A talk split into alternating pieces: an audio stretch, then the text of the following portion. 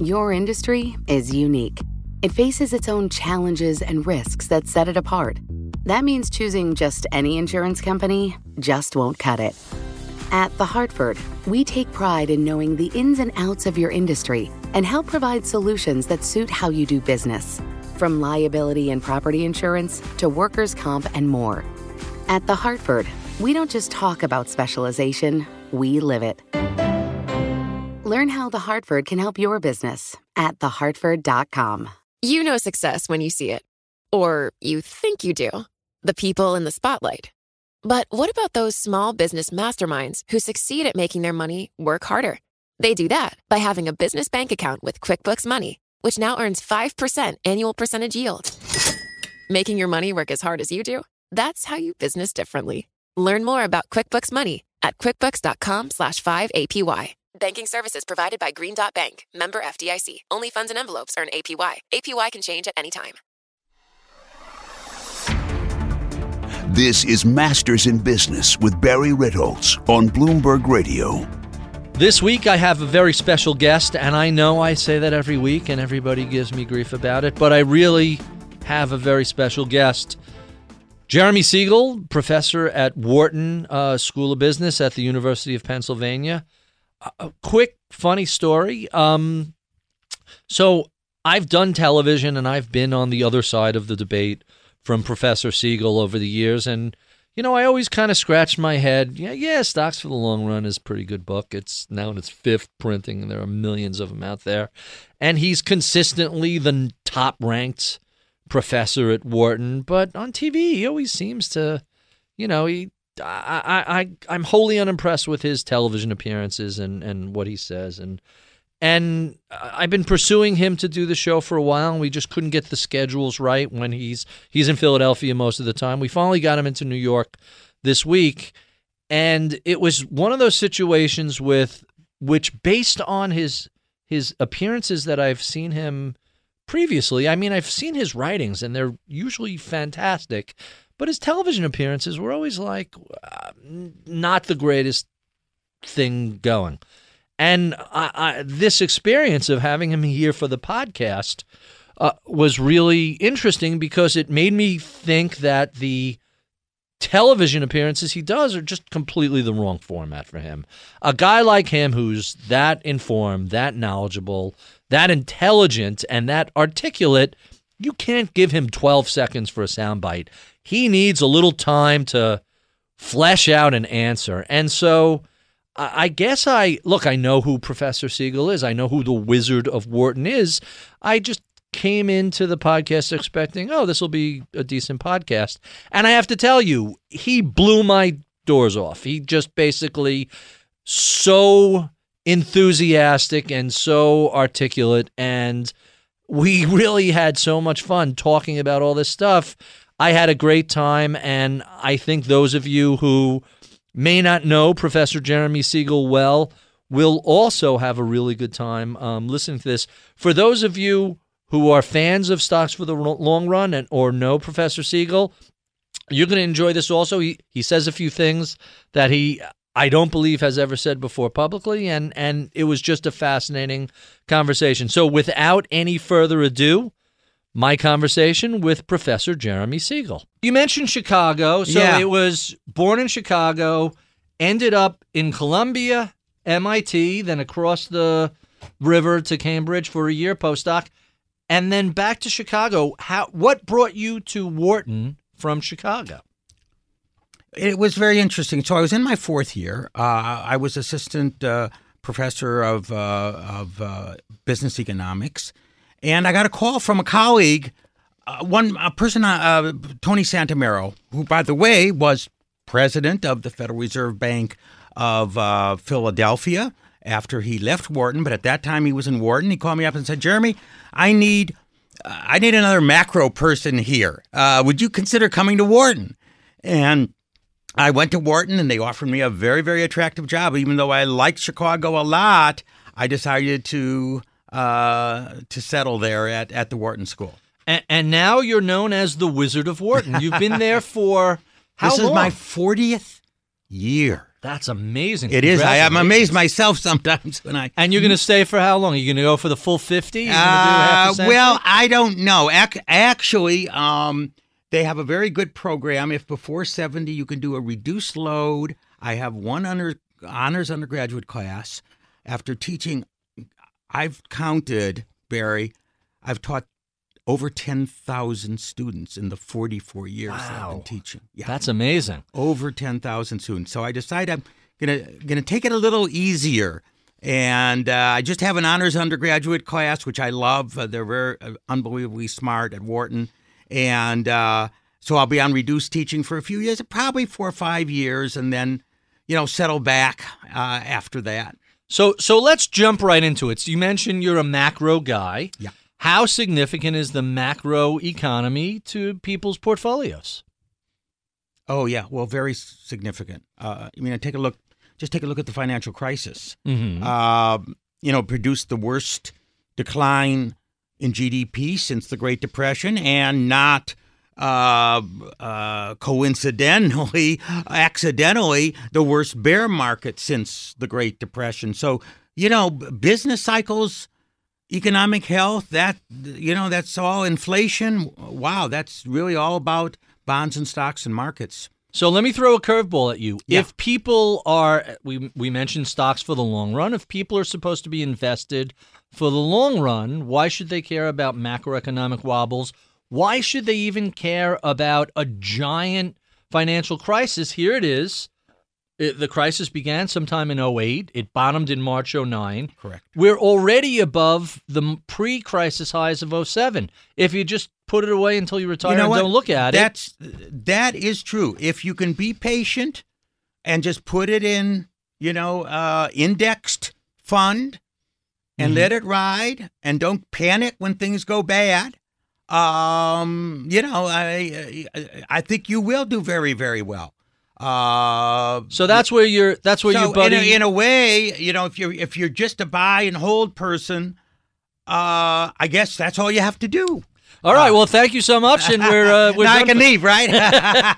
so so let me ask you. Um, a number of people, Yeah. including your your buddy Professor Bob Shiller, have, Yeah. have been saying stocks are expensive, and Yeah. there are other people saying that technology stocks and venture capital stocks and private equity are in a bubble. What what's your perspective Well, on that? First, let's talk about a bubble. Mm-hmm. PE of Nasdaq is what thirty now?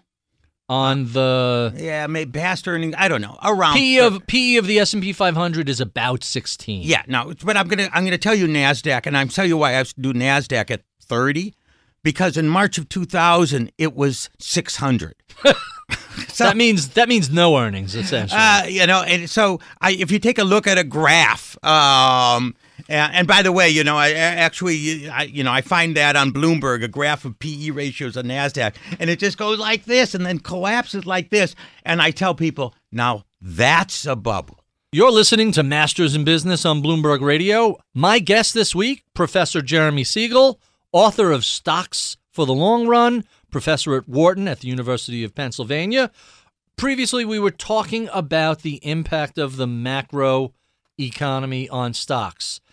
But trying to time the two, trying to correlate the two is very challenging. And in fact, um, you mentioned uh, indexers. Vanguard, the big indexing shop, did a study and they could not find a correlation between stock returns and macroeconomic news releases. How do you reconcile the two, at least from a timing perspective?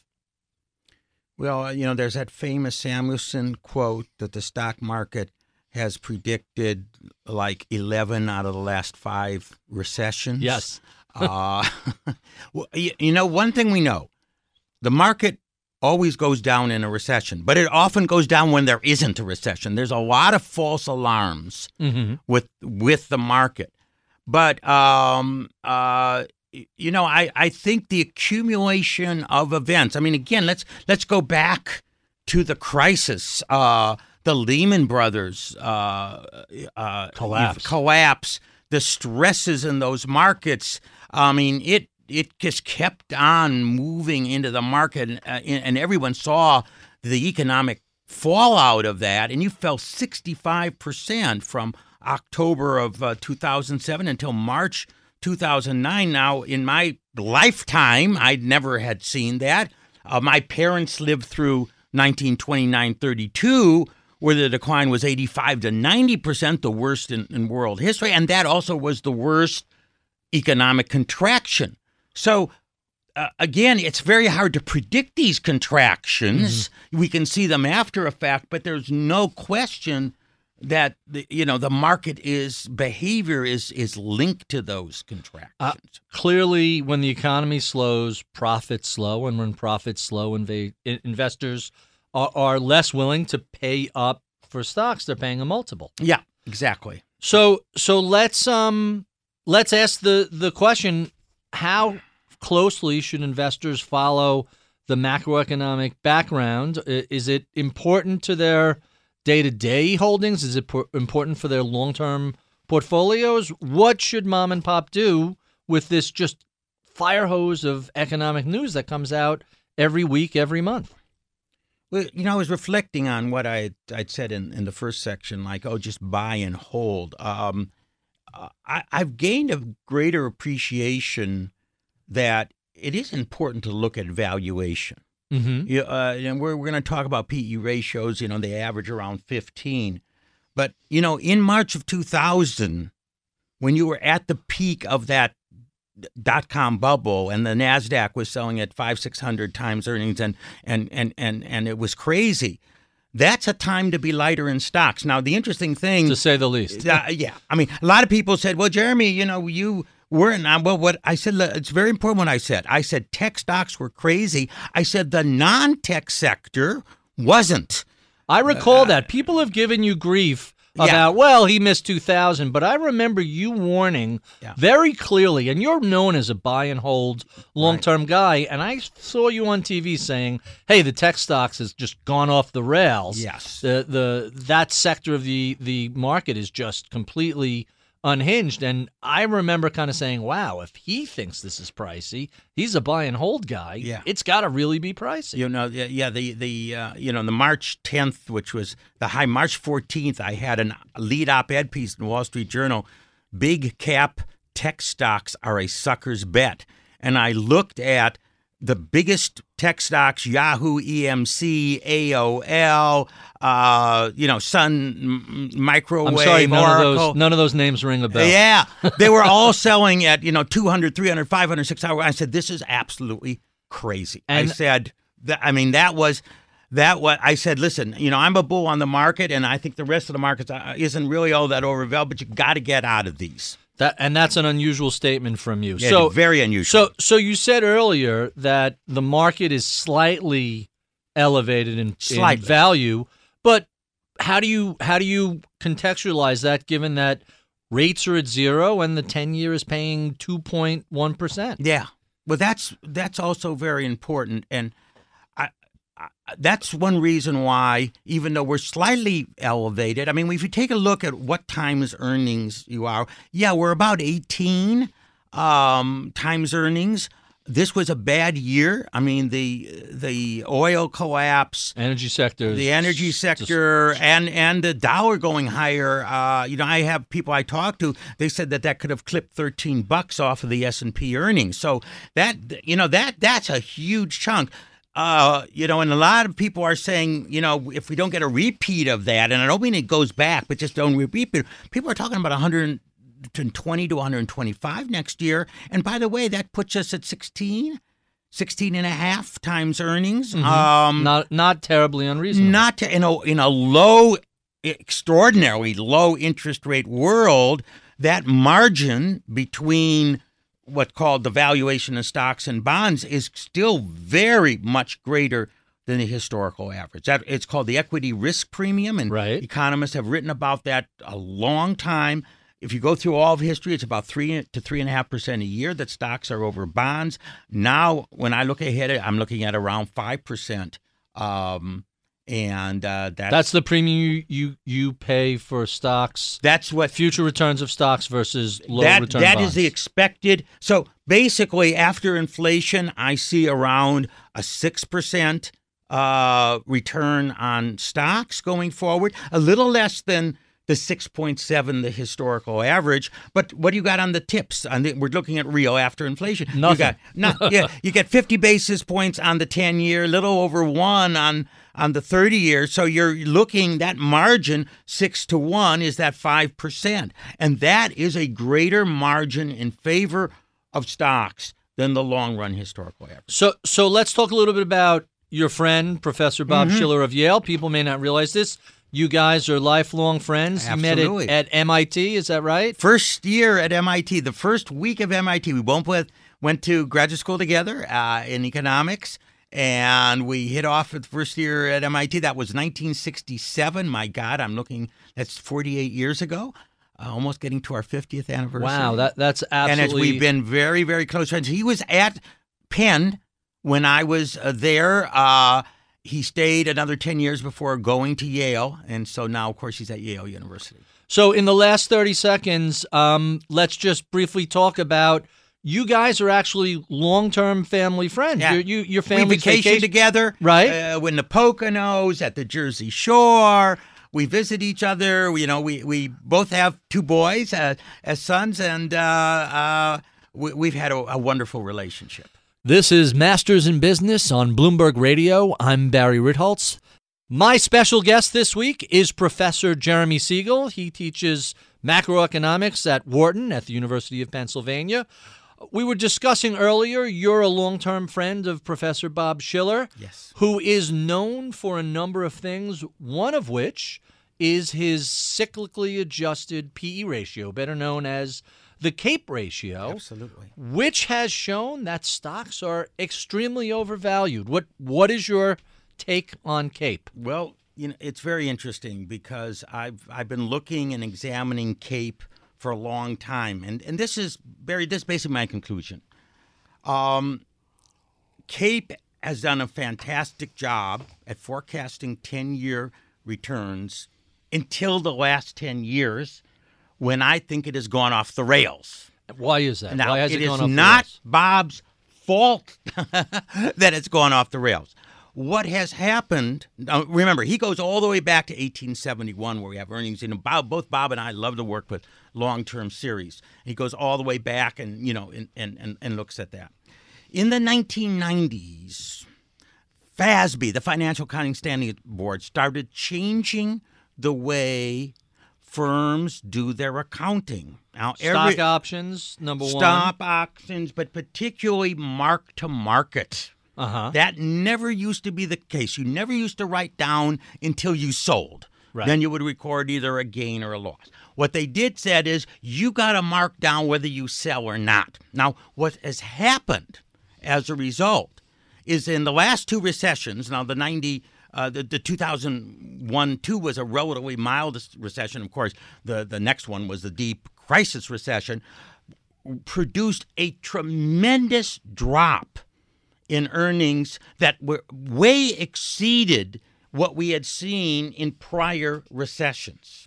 And that was an asset balance sheet based drop. It was not an a- economic drop. Not the uh, an operating drop, which is what they used to record previously. so in other words, the holdings of companies, even though it was a temporary drop in, in asset value, they had it in market, and that shows up as a giant drop in. Uh, so what you got, and, and particularly that, that that jumped out at me because actually the drop in earnings recorded in the 2009 recession was many times worse than in the 1930s. And again, we have 140 years of history. And I said, just a minute here.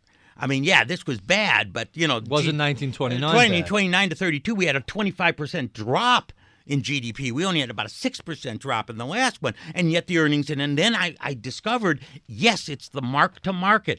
All these firms started writing down all Right. their uh, uh, uh, assets and taking it into earnings as they were mandated to do. Now, the effect of that, very simply, is that you have in 2008, 2009, almost zero earnings. right. It, it's down 90%. That's right. That. It's That crazy. is- that's in the denominator. Don't forget, Bob takes the cyclically adjusted price earnings ratio, takes the simple average of the last 10 years. Right. No weighting, no other adjustments are done. So for two years, we've got almost a zero in there, a very low number. And when that's in the denominator, that pushes up the CAPE ratio. Makes everything look much more expensive. Very much more expensive. In fact, so I follow month by month the CAPE ratio very closely. Bob, uh, it it did at the bottom of the bear market go below the average, Mm-hmm. um, and then a few months later, by May, and well, you know the the, the averages uh, bottomed in March. By May, it already jumped above, and I said to myself, "Come, come on! I That- mean, we're." We're, we're not into a, a you know uh, overvalued position on that, and of course it's been going up ever since. But this is really the first year we've had a, a a correction of, of any magnitude uh, uh, that that is affecting it. But he, in my opinion, until we get that zero out of that average, which will I guess will be 2019, 2018, 19. yeah, right, 2018, 19. Bob is going to look and say, "Ooh, wow." The CAPE ratio is very, very overextended. My my head of research is a gentleman named Mike Batnick, who's a big fan of yours and a fan of stocks for the long run. And he gave me this data point when we were doing some research into this conversation. He said stocks have been below their historical Cape average 16 of the last 309 months. Since that time, the total return on the S&P 500 is 925%. I know. So clearly something at Cape Something went wrong. 309 months, the past let's call it 25 years, it's not working the way it, it It's used not. to work. It is not working. And again, Bob is just using the received one he did. And Bob has seen. I've written a paper on this. Actually, it's being considered one of the journals now, and uh, I, I I hope it'll be published uh, soon. It's called uh, the Cape Ratio: A New Look. And I acknowledge how what a great idea this is to average them, but then point out what these the problem is. And what i do barry is I, I use alternative definitions like operating earnings and national income account earnings. And i put those in and develop a cape ratio uh, for that. And that shows much less overvaluation in the market so Tell me- that that basically is where I stand in terms of you know why has the Cape ratio been not a good predictor over the last four or five years, and it's been, been because of this change in accounting standards. This is Masters in Business on Bloomberg Radio. I'm Barry Ritholtz. My guest this week on Masters in Business is Professor Jeremy Siegel of the Wharton School of Economics at is that the right title? Wharton School of Economics? Actually, it's just the Wharton School. It used to be the Wharton School of Finance, but now they've just shortened it. The Wharton School, of the University of Pennsylvania. at, at University of Pennsylvania. So so you wrote a book which was consistently in all sorts of lists of, Yes. of best investment books of all time called Stocks for the Long Run. Let's talk a bit about the case for equities. What is the case for equities? yes, I started the research actually uh, 1987. Right, good timing. Yeah, actually, it was very interesting. Um, one of my colleagues at Wharton got a phone call from the New York Stock Exchange. Uh, uh, wanting to do a history of the exchange. Now, New York Stock Exchange was founded in 1792. Right. You co-authored a book on that, didn't Uh, you? Revolution on Wall Street. Now, th- what's interesting is when when Marshall Blume, which is uh, just retired as a faculty member at, at Wharton, he knew everything about history and, and, and, and historical. I went up. He said, called me. He said, Jeremy, you're interested in the markets. You want to do this book? And I said, yeah. So I said, I'll tell you what I want to do, Marshall. I want to look at the longest history of stocks in the U.S. as I can. And he said, "Go ahead and do that." I got it. I got this stuff together. We we we put it in the book, and well, and the New York Stock Exchange came back and said, "Jeremy, your stuff is fascinating, but it makes it too long." And um, and and and Marshall Blume, in one of the most I think generous gestures, he said to me. Jeremy, this stuff you can make your own book and just join me as a co author on the institutional side of what happened since uh, 1792, which is when the New York Stock Exchange was founded. I got stock market data from 1802, so I couldn't quite get the first 10 years, but I got it after that. And uh, that was actually the beginning of the book. Uh, the, the stocks for the long run. Now, here's the major idea that I think that I think really made it a, a powerful uh, new book. Not just the long term data, and not just the fact that stocks return six and a half to seven percent after inflation over all long term periods. What I showed was when you stretch out your holding period up to, you know, 15, 20, 30 years, stocks actually were safer than bonds, had a lower variance and lower volatility than bonds. And I made one of the biggest criticisms I have of standard portfolio theory that we teach in, in our business school. It's all based on one year measures of risk. We mm-hmm. all do one year, we grind it out and all that, and assume that that's okay if we extend it into the future. But it isn't for stocks because stocks have a property which is now almost uniform. It wasn't at that time when I first wrote it, but afterwards, now among academics, is almost uniformly agreed. It has a property called mean reversion, reverting to the mean. Mm-hmm. So, you know, we can have a couple good years of stocks, and if it gets way above, it'll come back down. A couple bad years, it comes back up. Mean reversion means that volatility in longer periods of time are relatively less than in shorter periods of time because you're going back to the mean. So let let me rephrase mean reversion for people who don't have any sort of uh, little math phobia or don't have a math background. If we know stocks are going to return seven percent a year, anytime we have a couple of years where they're returning considerably less than that, we should expect the next few years to to be on the other side of the seven percent, or the other way around when you have a period like 97, 98, 99 where they're returning high double digits, hey, you have to expect the next few years after that, you're going to be way below 7%. Exactly. Now, I wish it could be just a couple years. Sometimes it's longer, and sometimes you have a string. Yeah, you have a string of good years. I mean, actually, from uh, from 19 to 82. Is Well, 1982. Now we've had we had some interruptions, but to 2000, the average real returns on the market were nearly 14% a year. That was more than twice the average. Right. I mean that that shows you and then we got uh, you know, we got to the most overvalued position ever in March of 2000. We had a PE of 30 for the S&P 500. We had a PE for 100 of the S&P tech stocks and as I mentioned in an earlier segment, we had a PE of 600 for Nasdaq. So you can really get extended. If we all knew 2 years it would turn around, it would make us feel a lot better. But sometimes it can be three, four, five years. Uh, but if you are 30 years, and don't forget, think of retirement funds. Right. I mean, you know, we put in IRAs. We can stand four or five bad years, followed by four or five good years, and then even better years. And if we know that return over that longer period of time is going to beat bonds by three, four, five percent a year, wow, that becomes the asset of choice for the long run. So so let's put that 82 to 2000, that secular bull market that lasted 18 years, 18 return 14% a year into context. The previous 16 years, from 1966 to 1982, We're terrible. Flat Yeah, essentially. basically. But that's nominally once you take inflation into adjust Uh, it into was account. it was virtually a, a zero. right. And then you turn around and you say 2000 to 2013 essentially flat also, not Right. counting dividends, and you had another period of high inflation right in the middle of that. yeah So when you talk about mean reversion over long periods of time, 10, 15 years you can have a, a no returns, fabulous returns for 10, 15 years, and then more no, No. returns for another 10, 15 years. But it also then and you have to be careful about valuation. Again, the bad period that that we had since 2000 was because we were at the most overvalued point. Uh, the great period from 82 on started from an extremely undervalued, went to fairly valued, and then stretched all the way up. to Right. Same thing. 1966, you had a Yeah. 20 year bull market from World War II. And the Nifty Overvalued 50 in 66. Nifty 50, very pricey. Those were the, like you mentioned, Yeah. the, the concentrated stocks in 2000. Exactly. Very, very similar concept. So, so let's let me push back a little bit and give you a, an opportunity to respond to criticism. Sure. The Wall Street Journal had an article saying, "Well, stocks for the long run has a lot of survivorship bias. We really don't know. You know, there aren't a lot of great records from the 1800s."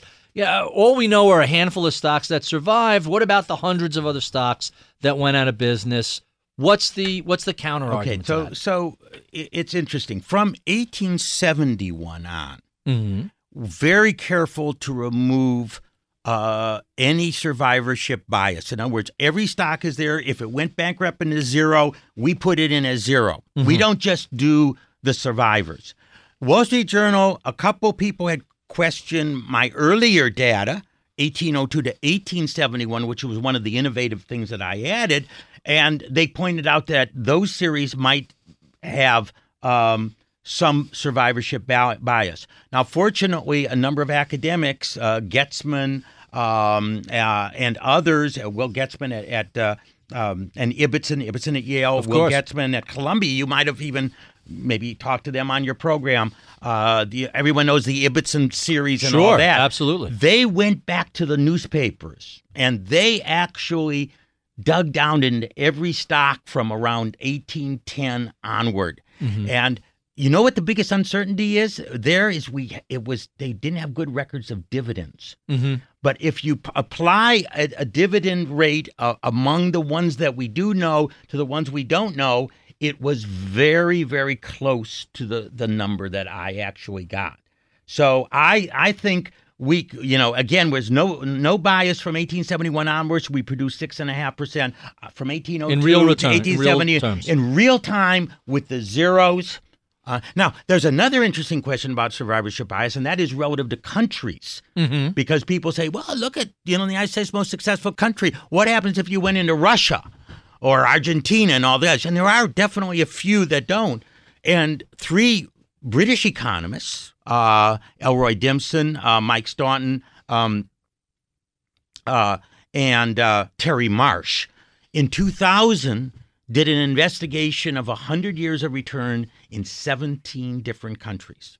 And what'd they find? Interestingly enough, from and I'm updating it now to, to they first published in 2000, but I'm updating it. Do you know that the United States was not the best from over the last 115 years? And one country just shocks people out of their mind. South Africa had higher, and this is in U.S. dollars. So this mm-hmm. is converting. South Africa and Australia. U.S. was number three. That's fascinating. Let let's since you bring up emerging markets, what do you think the role of emerging markets should be in in I the think they typical definitely. portfolio? I think they definitely have a role. So you different from people like John Bogle who says, ah, there's currency risk and there's other problems, just keep it at home. You like a global asset allocation well, model. First of all, that, that, that's an interesting thing. You for the developed world, you can hedge currency risk today for zero price because the interest rates are this when their interest rates are the same between the two countries, currency risk can be hedged completely at no cost. It is expensive to hedge currency risk in the emerging markets, to be sure. There's no question. I think it's like 12, 15% in uh, Brazil and India, probably 6 or 7% a year, and that can drag your earnings down. That's why you have to make sure that one, you're not buying an overpriced currency, and two, you're not buy- buying overpriced stocks. And believe it or not, today when I look at emerging markets, wow, I see both of those as being very low. Currencies are low, and their prices are low relative to their earnings. I think in the next three to five years, emerging markets will be among the very best performing sectors. We've been speaking with Professor Jeremy Siegel of the University of Pennsylvania Wharton School. If you enjoy this conversation, be sure and check out our podcast extras where we let the digital tape keep rolling and continue chatting. Be sure and check out my daily column on BloombergView.com. Follow me on Twitter at Ritholtz.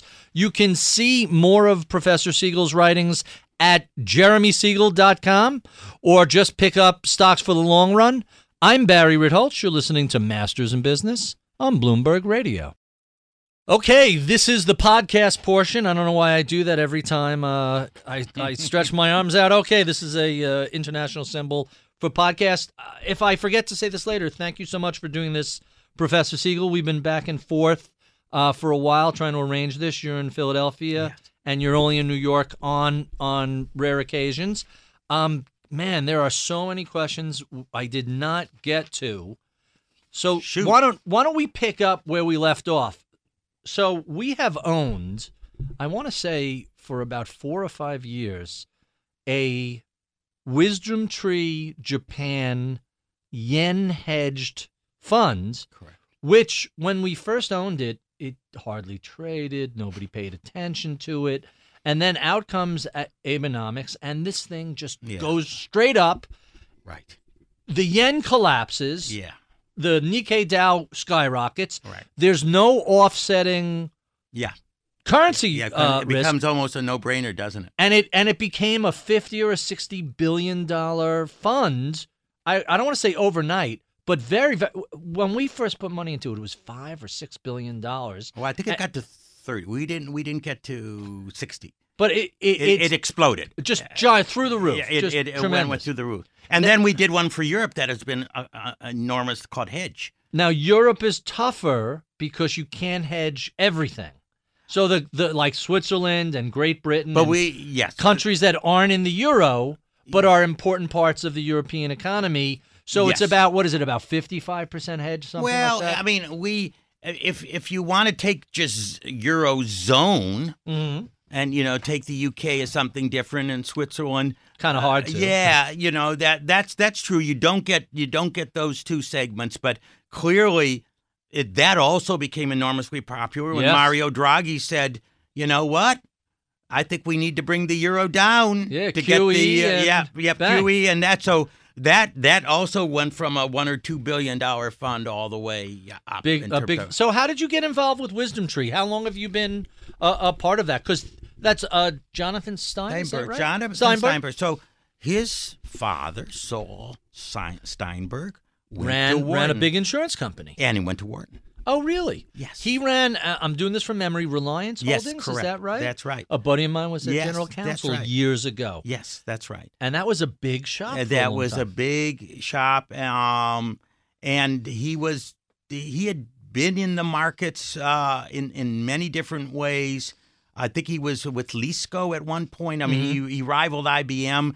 He he went in and said, you know, IBM always leased their computers, Right. And uh, they wouldn't let you buy their computers in the 1950s. That was part of their policy. Huh. And the Supreme Court said you can't do that, but no one else changed. And he actually went in, got funding to buy them, and then undercut IBM on They made- leasing them. They made the money on the yeah, leasing right, the exactly, exactly. So I mean, he's been in the market one one way or the other, and uh, uh, again, he was at Wharton way before I was at Wharton. But his son went to Wharton, um, and uh, Jonathan Steinberg, and um, we had met each other on occasion. Um, uh, you know, Jonathan Steinberg's wife, I do not. Maria Bartiromo.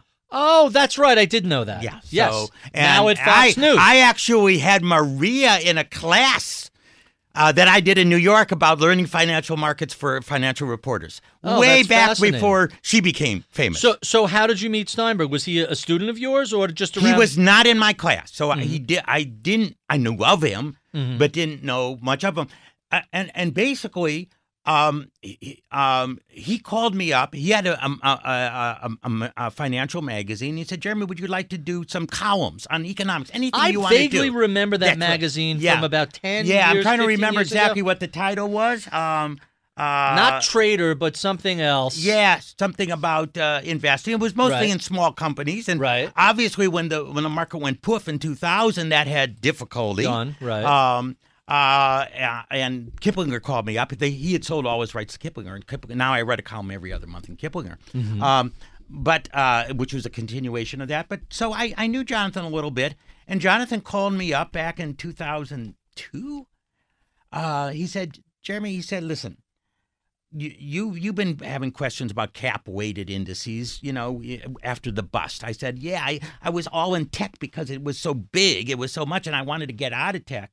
And he said, listen, we're developing some indexes that instead of weighting by market cap, you weight by earnings or dividends. Also known as smart beta. Uh, well, now known as smart beta. Right. Back then, it was fundamental indexing Gotcha. because it was based on a fundamental index, either earnings, dividends. Now people have extended that to sales and other concepts Right. of that. We've had Rob Arnott on the Rob show. Arnott also Right. Research affiliates, we- Rafi. Research affiliates actually came out with the first one, the Rafi. Uh, 1000 we followed him with with others he has a more complicated formula i know rob very very well Smart guy. a very smart guy i like uh, i like him or not and as you you might have known i mean it, it's public record um there was a little little intellectual property but thing what? We settled. worked it up. Everybody settled. was happy. We're Here's all- a license. We're all fine blah, blah. now, right? And So- now Wisdom Tree is a big success. What'd you say? Sixty billion yeah, dollars it's in about assets. six fifty five to sixty and billion. uh, uh, back of the envelope, they're two point two billion market cap. right. And according to something I read not too long ago, you're a two percent holder of Wisdom Tree, which makes you a forty-five million dollar man. Is do you feel like a forty-five I- million dollar man? y- You know, it's been really good for me. I I I'm I feel very fortunate. Mhm. Uh, I, uh, you know, It's nothing that you're selling anytime soon. It's just uh, nice oh, to have I've in the sold. back. I have. I have. I have sold uh, a lot of it. I still hold. Hold it, hold it. Uh, my heartbeat still stocks for the long run. Jeremy Well, Siegel is selling. Whoa, whoa! But you, you're you're you're diversifying. So Barry, let me tell you. All right. So let me let's let's be very frank. So let, let, us go through the story because that tells you a little bit about where you know my. That's a concentrated position. Yeah, one that's what I mean. All your money. I'm teasing, Yeah, but you 99%. can't have fifty million dollars in one stock. You don't want ninety five percent of your net worth Right. in one stock. So uh, that's so I'm diversified out. I still held way overweight in that stock. But uh, so and, and I'll go through this. Um, uh, uh, so I he said, Jeremy, would you check this? We've got some preliminary data. Looks good. And I had a real good research assistant that helped me do Future for Investors, one of Mm-hmm. my books also. His name is Jeremy Schwartz, who's now, by the way, director of research at uh, Wisdom Tree. Ah, and uh, okay. he looked at that data. We looked at that data and said, wow, this beats cap weighting on a risk return base. We, we reported back to them and they said, you know, that's what we were finding, but you obviously have all the statistical techniques on that. Uh, he said, well, I'm going to tell you a little bit where we're going. We got Michael Steinhardt to fund a company called Index Development Partners. Mhm. We're going thinking of launching a set of ETFs uh, based on fundamental indexing. Um, would you like to be an advisor?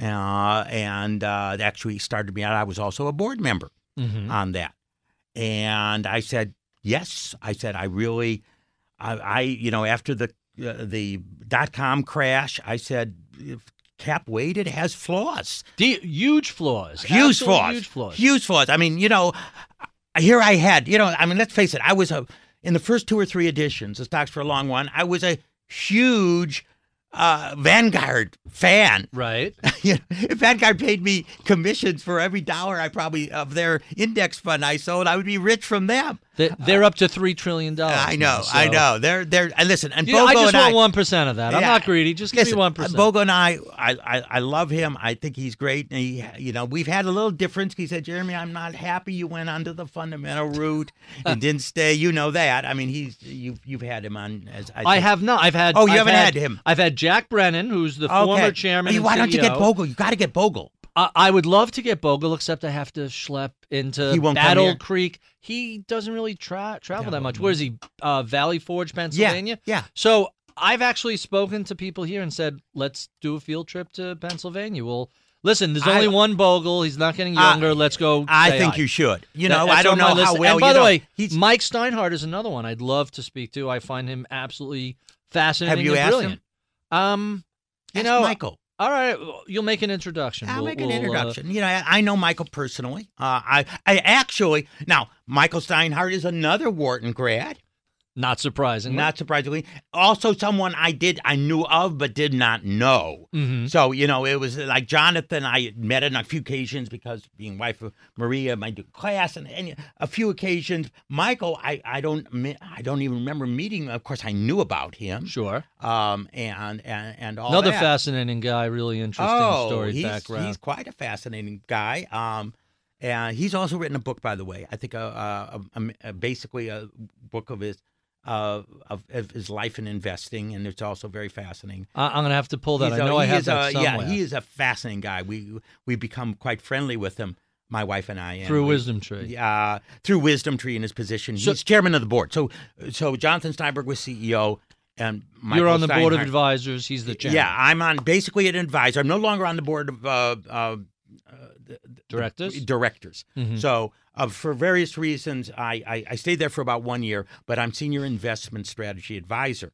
And you know, he said, "Come on," and you know, part of it was options. You know, as Sure. tech companies and all that. Um, um, so, uh, Index Development Partners was trading as the stump company from his original company. Mhm. So it was trading at four cents a share. Really? Yeah. Wow. And I love to go know, back in time and buy know, some so, of that. So all that. So let me just mention to you, because it's a public record, selling at four cents a share. When it was announced that you know, Michael Steinhardt had funded. We're changing the index development, and I joined it. It closed the next day at a dollar fifty. There you go. That's a good return right there. It subsequently went up to ten, Uh huh. and then crashed to about forty cents in, Oh, the, in really? the crisis. So, And where is it now? It- uh, so now it's fifteen. all right, so forty cents to fifteen, four It's- cents to a dollar Yeah. fifty. It actually was as high as twenty-seven since, but this tremendous downdraft. And you were day trading this the whole time. No, right? I don't trade. trade. I never day traded this. Ever. I did not trade trade this. No. So I mean, we all of us went through a roller coaster. So as Oh, it started going up, you know, I said, "Listen, am I going?" I said, and and as we said, I mean, I'm stocks for the long run, but I I d- d- didn't You have to all my wealth. diversify. you Yeah, have to. Right. The volatility is stomach churning. Now, here's the uh, maybe funny isn't the right word, but here's the um, interesting parallel. Think about every tech company and every 28 year old software engineer, project manager, whatever, at EMC, Dell, Mm. Yahoo. Go through the whole Intel, Sun, Oracle, them. Microsoft. These got kids Yeah. in their 20s and 30s suddenly are worth tens of millions, hundreds of millions of Well, the dollars, same thing happened. and then watching it drop 80%. Well, yeah, that's that's that's right. Uh, and in fact, wi- Wisdom Tree in its in its and and I think at that time it was uh, yeah, it was trained as Wisdom Tree. If I could, well, we changed our name from Index Development Partners to Wisdom Tree, but we're talking about a ninety-five cent drop from nearly ten down 95%. Ninety-five percent drop. That's a big That- drop. That that was well, you know, That's stomach churning. uh, that was yeah, but you, you know, so hey, win some, lose some. yeah, what, the some, heck goes some million. So you know, I, I uh, it was quite a ride. But you know, you know, truthfully, as I say, um, uh, to me, my teaching. I mean, I, I never was a guy. I mean, I own one car. It's not a fancy car. I'm I'm not I'm not a real expensive guy that has real expensive tastes. Uh, I mean, and the fact that I've become better off than I had ever imagined really gives me an opportunity to be charitable, and that's what I'm doing. Uh, and I'm very thankful for that. So so let's talk a little bit about um that's really a fascinating set of stories. Let's talk a little bit about the concept of indexing. Yeah. And we've been having this debate back and forth in my office. Yeah. All right. So through a, a random twist of fate, the first major indexes are set up cap weighted. Right? Right. Well, yeah. I mean, well, twist of fate. Uh, it's it, i- there's is it two- random or what was no, the underlying no. So there's two forces about there. Mm-hmm. one it's um it's almost a natural weighting in the sense of all right i'm going to buy all the stocks but uh, you know They'll go up and down. well and I, I on their own. obviously i got to buy more of a big stock than a little so let me just look at the market capitalization and buy relative to that the good thing about that weighting is that if the stock goes up, you don't have to sell or buy because it's automatically reweighted in your portfolio exactly the same Right, as the right. market. That makes it extremely convenient. But secondly, if the market is efficient, we economists had proved cap weighted portfolios are the best optimal portfolios for risk return. So let, gave let it, me repeat that. okay If the market is efficient, efficient so that all the information is impounded in the price. All right. So cap weighted is the most efficient. It is risk- the most efficient. Any other weighting will give you a, a worse risk return trade off than the cap weight. So in other words, on a risk adjusted return, cap weighted is the most efficient. if the market is efficient. Now, what we see is there are times when the market is mostly efficient, but during those boom bust periods, That's- that's where exactly right. things get a little crazy. So back to the 2000 year, as you discussed, when the S and P 500 is trading at 30 or 40 times, and the tech sector at 100 and Nasdaq at 600. So, so That's that means crazy. that that means that a handful of stocks are just wildly way over. out, uh, oversized within the index. And if you're a cap weight, you can't sell those. You got to hold them. Within Even the though you know this is crazy, if you're cap weighted, you got to hold them. meaning the index portfolio construction is going to be wildly overweighted on Wildly the most overpriced stocks Exactly. by definition. Exactly. So now here's the argument that we've been having in the office. Okay. So that efficiency, that coincidence back when funds first indexes first started being created, uh, we really didn't have the full-on technology to slice and dice everything and look at things by book value and look at, at least as easily as today. Book value, earnings, revenues, whatever you want. And the argument is the counter argument is if you go with with a fundamental weighting, you're basically owning a stock in a within the index in a closer proportion to its impact to the total economy. Exactly. So if that's the case, and here's where the debate is, I've argued that hey, you're making a decision to weight an index by something, whether it's cap or earnings or book value, you're choosing it. Some people claim that if you weight an index by earnings or by book value or by whatever, Dividend. that's active management.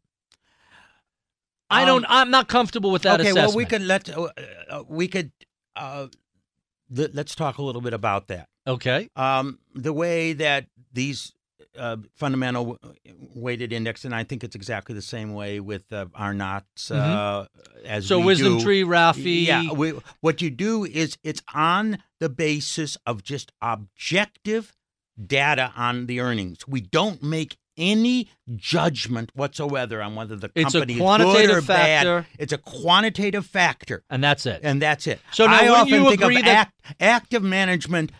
That you could call that, but that's like active management at low level, lowest level. I, I really mean- look at that as a it's passive, but it's constructed differently Yeah, exactly. than market cap. That's exactly the way I would prefer it. I think active is when you have judgments and you're presented with prices going up or down. I think this has now fulfilled my price target given the potential of the company. Blah, blah, blah blah. blah blah Right. blah. Exactly. That's what I think about as active management. The other is really what we call, uh, you know, what's now called smart beta in the sense is construct a base of your portfolio, but instead of using cap weighted, use a fundamental weight to get the weight. and ultimately, that index then runs itself based on the initial parameters. That's right. And there's no You have to rebalance. Now How often? Do, how often you rebalance? rebalance. like? Okay, quarterly. we rebalance one once a year. Okay. Others do it more. We've we've been examining it. Um, you know, there's there's no theory that tells you how many There's times a lot you're going to do it. We found that there's a lot of costs, taxes, expenses. Re, there are people who I we find rebalance way too often, and it's just yes. expensive. So we we we at Wisdom to rebalance once a year. Mm-hmm. Um, uh, uh, again, once we look at it, we look at the fundamentals and the price, and we move. You know, if the fundamentals moved up but the price didn't, we buy more of it. The fundamentals move down, uh, we buy less of it relative. It's all relative to the price by a formula. You know, again, no judgment. It's a formula that anyone out there can, you know, I mean, you They can you can do this. On, you, anyone can do, do it it on your own. Yeah, no, but When you you, know, we, are- we do it at a very cheap cost. Right. Uh, very There's no cheap. reason for anyone to try and put together 300 stocks, Yeah. one by one. When one ETF, you can go Yeah, one ETF will do it for yeah, And your internal expense ratios are fairly competitive. very low. Yeah, you're I mean, not a, a high-priced fund. You're No. pretty inexpensive. Generally, we are very, we are very. In fact, that that was one thing I told Jono. I mean, don't forget, I was a, again before the the the dot com bubble. I was very much an index fan, and of course, we know Vanguard's five, six, seven basis points. Mm-hmm. Right. They're So, crazy. Yeah, I mean, they're you know, and I but I told Jono when he, you know, uh, uh, that's what everyone calls Jono. Jono. Steinberg. Yeah, Jono is is that. I said to Jono when he wanted me on, I said, listen, Jono, um, I will be on, but let's let's keep these management fees low. I know this is a great thing, and I know on the basis of what we see risk and return, we could probably you know charge 100, 150. And he said, no, Jeremy, I want this to be low. I want to get assets. I want to do a job for people. I want to get them over from from Vanguard and from Index, and I'm with you 100 percent on that. See, I, I look at you guys not as pulling money. By the way, there's been a, from what I understand, there's been an internal debate at Vanguard about smart beta, and Yeah. I don't think that's going to change anytime soon. Although I, I don't make predictions very often, but I'm going to predict one day Vanguard is going to just see a lot of money going to to fundamental indexing, and I they're going to so, say, too. "All right, why not? If they could do it, we could do it better, cheaper." So. I think Vanguard is, is going to be watching. of course, I don't know whether uh, the uh, again. I mean, they did ETFs, and Bogle, as you know, objected furiously. Right. Uh, he would go bananas if Absolutely. with the Absolutely. fundamental. I don't know.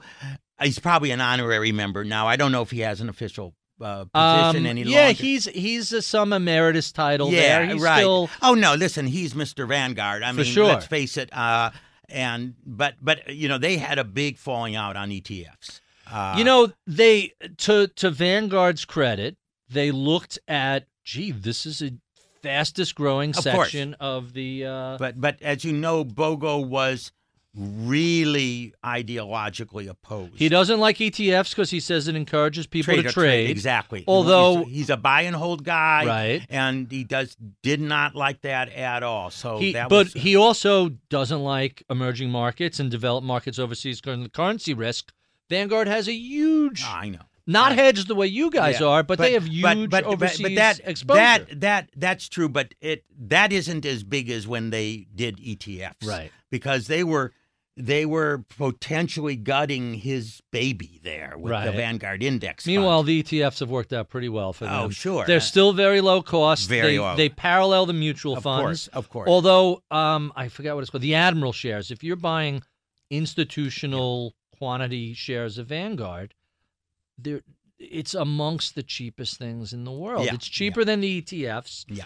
And it, it appeals to a very specific audience. It appeals to to the RIAs. It appeals to big endowments and trusts. It's the cheapest way they could get instant exposure, and they're buying stuff for ten or twenty years. They don't care about the ETFs. Right, right, So right. for their perspective, um, so that's interesting. I didn't know you uh, knew Bogle very well. Very well. I, I, I have tremendous respect for him. Again, we had, uh, you know, we've had differences on the smart beta fundamental indexing, but uh, uh, he is definitely man that will go down in the history, and he should. And uh, yeah, Barry, I think bring, bring yourself down. It's worth. You know, he's had. It's worth getting down there Well, he's had some unbelievable health challenges, as you know. He was born with a defective heart. Yes. and had to wait like 15 years for a, a heart transplant. right. They didn't even know he'd survived. And now he's And- eighty something. Yeah, he's and lived 20 years beyond that. And, Right.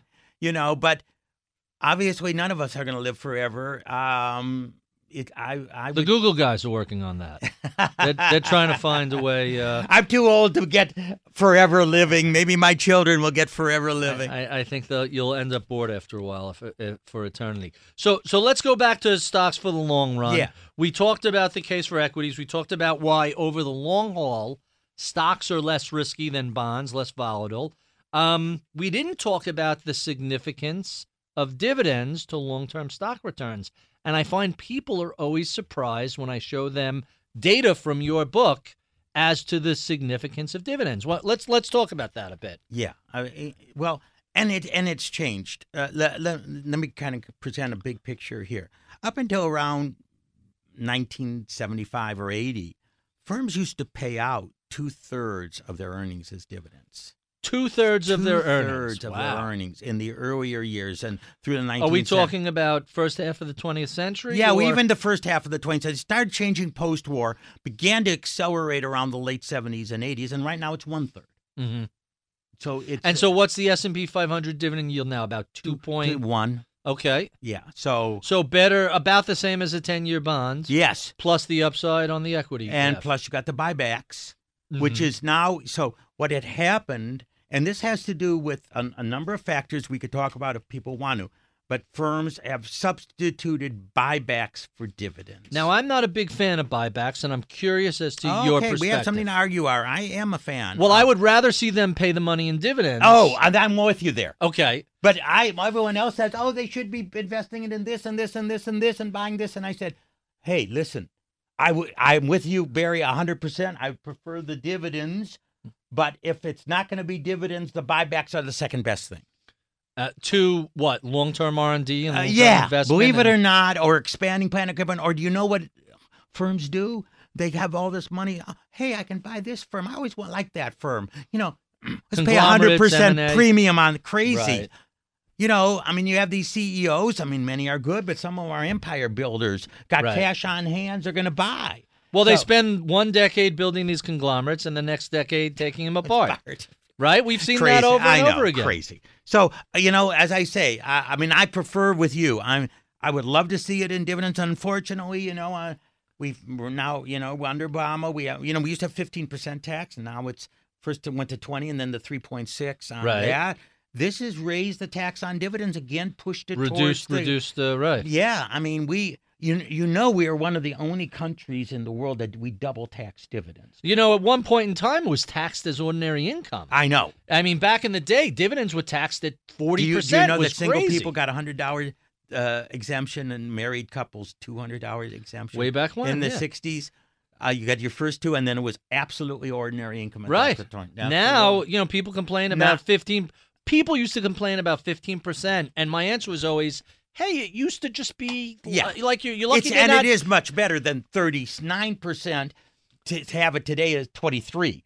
Mhm. Uh, uh, uh, yeah, but But you'd rather see it at fifteen or twenty. Yeah, than- I mean, sure. I, or or I, I was actually advocating. I had um, written some papers on it when I began to look at dividends, um, and I was actually uh, at, in congressional testimony when President Bush first developed that break for dividends because he was Bush ve- one, Bush two. Bush two, Okay, Bush. We got the first dividend break in Bush two, hmm and uh, that was part of the big 03 yes, tax uh, tax cuts. and That was a a huge set of tax uh, cuts. Huge. Now, I was actually interesting. I actually advocated that they um, exempt rid of it. dim- well exempt dividends from the corporate tax because that's we're double taxing them. When you say exempt dividends from the corporate tax, h- how would that uh, apply? You mean at the corporate level Yes. or by holders? so right now, as you know, corporations can subtract all the interest on their debt Yes. before pay. I also wanted them to be able to subtract all the dividends on their stock. Why not? So in other words, it, it it's a cost like Yeah. interest. Right. And it's Well, taxed interest at is my oper- level. Why? Again, why? One reason they exempted it because I'm taxed on interest, so they don't do it on corporation. Why do they double tax the dividend? I'm taxed on dividends, and they're not.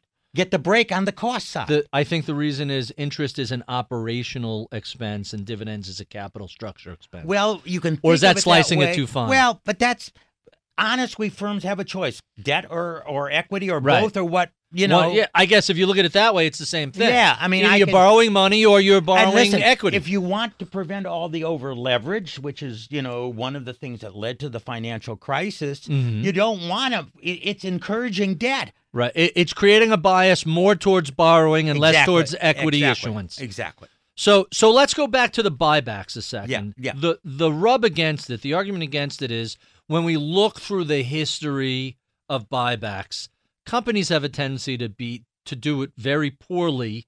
We have Dell in the news. They just announced the purchase of EMC. The data point on Dell, which I find astonishing, is they spent more money on buybacks over their history when they were a public company than their total earnings over the course of that same period, which means they had to be buying high in order to, to either reduce the float or issue Well- more stock options. So aren't corporate executives poor timers of when they, they, shouldn't be timers, though. I I think you just buy it at the market price. Some yes, sometimes you'll be overpaying. Sometimes you're underpaying. You shouldn't try to time it. Mhm. Now I know Warren Buffett always says, "Yeah, if I think it's cheap, I'll start buying more." Well, he's on that, and he encourages others. But my feeling is, all right, if you're not going to give it as dividends, let's suppose you buy three percent back a year. Just do it every month. You know, just as a stand. You know, some some years you'll be overpaying, some years you'll be underpaying, but on average you'll be paying the price, and you'll be getting the you know a, a fair market value. In fact. By the way, you will be buying more when the price is low because a thousand You're doing a dollar cost share- average, Dollar right. cost average. It's Right. actually a dollar cost averaging. So if So- they do that, they're buying less when it's expensive, more when it's yes, cheap. And, right. So in a way, it's not. You know, I'm obviously some of them if they do it all on one date or they don't do it for a few years. They do it. suspend. So during the financial crisis, everybody suspended their purchase program. Well- which of course was when stocks were the cheapest they've been in a decade, Uh, well, they didn't have earnings either, to, say the least. So I mean, that was uh, that was uh, that was a But that's problem. that's how you end up with them overpaying because when things are cheapest, they're in the least strong position to buy. To a certain extent, that's That's true, but we know there's a lot of times the market goes down. As I said, you know, when we talked about earlier, it over predicts recessions. It Sure. reacts 20 and 30 percent, And and, earnings when are not down. and that's where they get a good uh, A good purchase return. price. Good All right. So so to sum that up, prefer dividends over buybacks, Yeah. but but if if you you don't have the dividend, then you're going to do the buybacks. Yes. All right. Um, that's really quite quite fascinating. So we did that. Let's talk about IPOs. You're another person uh, who says, "Eh, IPOs. Take it Yeah. as a whole. They don't really impress yeah, you." Yeah. Yeah. Discuss. Uh, well, you know, and and and it's interesting. Uh, it was I I looked at all the IPOs. Uh, around, Everyone, not cherry picking the hot not ones. cherry picking the high one. Uh, and I did this around 2005 and six. Um, and when I looked all the way back, I compared it to a, a small stock index, not just the S and P. And my conclusion was, if you bought the portfolios of that, there were a few of these huge winners, but there were so many losers right. that you really uh, didn't beat a small stock index right. um, and I wasn't excited about that. Now, I didn't have the resources to because it, takes an awful lot of time to when in my fifth edition to update it. Some other people said, Jeremy, you know, in the last five, six, seven years, things have been better for the IPOs. And Because it's been harder to go public unless you really Right, have profit. right. Like And- the lesson of 2000 is, hey, don't buy IPOs Right. that don't have profits. Right. And So- I think I think one of you know really Barry one of our biggest problems is we have firms disappearing Sure. from I mean you know it's it's really the anti IPO the going private um, and I, I think that that is really deleterious to our whole capital markets. I love IPOs now in the sense that you're willing to go public, and my firm was willing to go public. I mean, Mhm. we, we're publicly traded, um, and uh, Jono has has said uh, that that was very important to us What when is we the were will- publicly traded. What is the Wilshire 5000 now? Something Three like thousand five hundred, something yeah, like yeah, that. It's, they it's, can't it's find five thousand. usually right. It's it's that's a myth. So now some people have blamed the regulatory environment. Some people have blamed. I have access to all this, this. The venture capital market is now so broad and deep. It's almost as if there isn't a need for a lot of these companies to go public. You look at Uber. What are they worth? Fifty billion dollars with Yeah, ten billion dollars there's got to be an exit, right? for the VCs. You would think. Yeah, right? so at some particular point. By the way, I do think uh, I, uh, you know, there's been some studies on this. I do think Sarbanes Oxley and the regulation afterwards, the burden after two thousand. yeah, and and and now particularly on financials. I mean, I just know how much more we've had to do with compliance. Oh sure. I mean, the financial firms. It's it's incredible. You have to dot your i's and cross your t's. Every single thing. I mean, they're the burden of going public. Um, so uh, let me tell you, from I think it's, I and I think that's bad because it doesn't give us, it doesn't give ordinary people an access to exciting capital developments. it's a friction on returns. It's Yes. a drag. Listen, I run a relatively small office.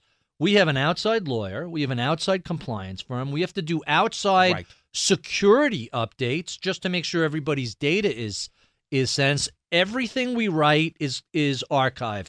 We have multiple offsite exactly. Uh, it's amazing. Now, after 9 11, a lot of people lost a lot of data. It was really a problem. So they had to make some changes. But it is practically a full time job to keep a relatively small firm fully compliant, fully legal, fully matching everything. Um, uh, a big firm that that's got to be a staff of lawyers, a staff of accountants. That's got to be amazing. Yeah, it, it it absolutely is, and one wonders. You know, we've had a, a, a you know, I'm a macroeconomist, so I always look at the GDP and all that. We've had a productivity collapse of enormous proportions over the last four or five years. We don't, as economists, know all the reasons why that, but we should have been increasing GDP four to five percent a year, not two to three, given So- the, given what we've seen. And we don't understand what's going on. But uh, is it regulation? Is it rules? Is it compliance? Is it administration go overs? I mean, I, I'm just saying, we, you know, we we've we've been having a, a productivity collapse. Let's talk about that because that's a fascinating subject. And I've seen some very smart economists make the argument that we're measuring productivity wrong. All right. There's no doubt that I've suggested. Actually, I wrote an article as, as I mentioned. I, I must have been referring to you. It might have been. I, I actually. So I say I write um, Kiplinger's every other month. That was uh, I, I write it, and I, I I talked about the productivity collapse, and I said, you know, no one buys cameras anymore because it's all on their phone. Right. The, the government doesn't count it anymore because something that goes to zero in price doesn't get in GDP. Right. And Uh, yet your phone yeah. is it's a phone, it's a computer, it's a camera, it's a It's a recording GPS. device. It's a it's right, it's everything. No one buys standalone GPSs anymore, and they're, they're building the car, or you don't buy them. Right. Everyone uses their phone. I mean, all sorts of things now have become free. Now, I've talked to others, and they say, Jeremy, there's something to that. We don't know. I mean, I uh, hedonic adjustments and all that fun uh, stuff. J. Dustins are very, very difficult to do, but the data is absolutely striking.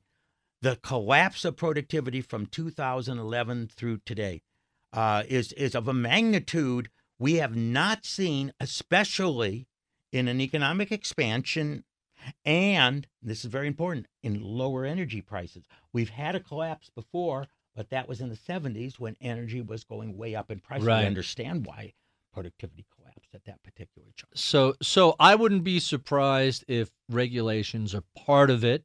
I wouldn't be surprised if us measuring technology Is is, part of it. I got to imagine there's a, a whole bunch of different Well, who knows? I mean, I, you know, there's, I mean, I everyone has know. their pet thing. right. You know, some people say it's the millennials' work habits.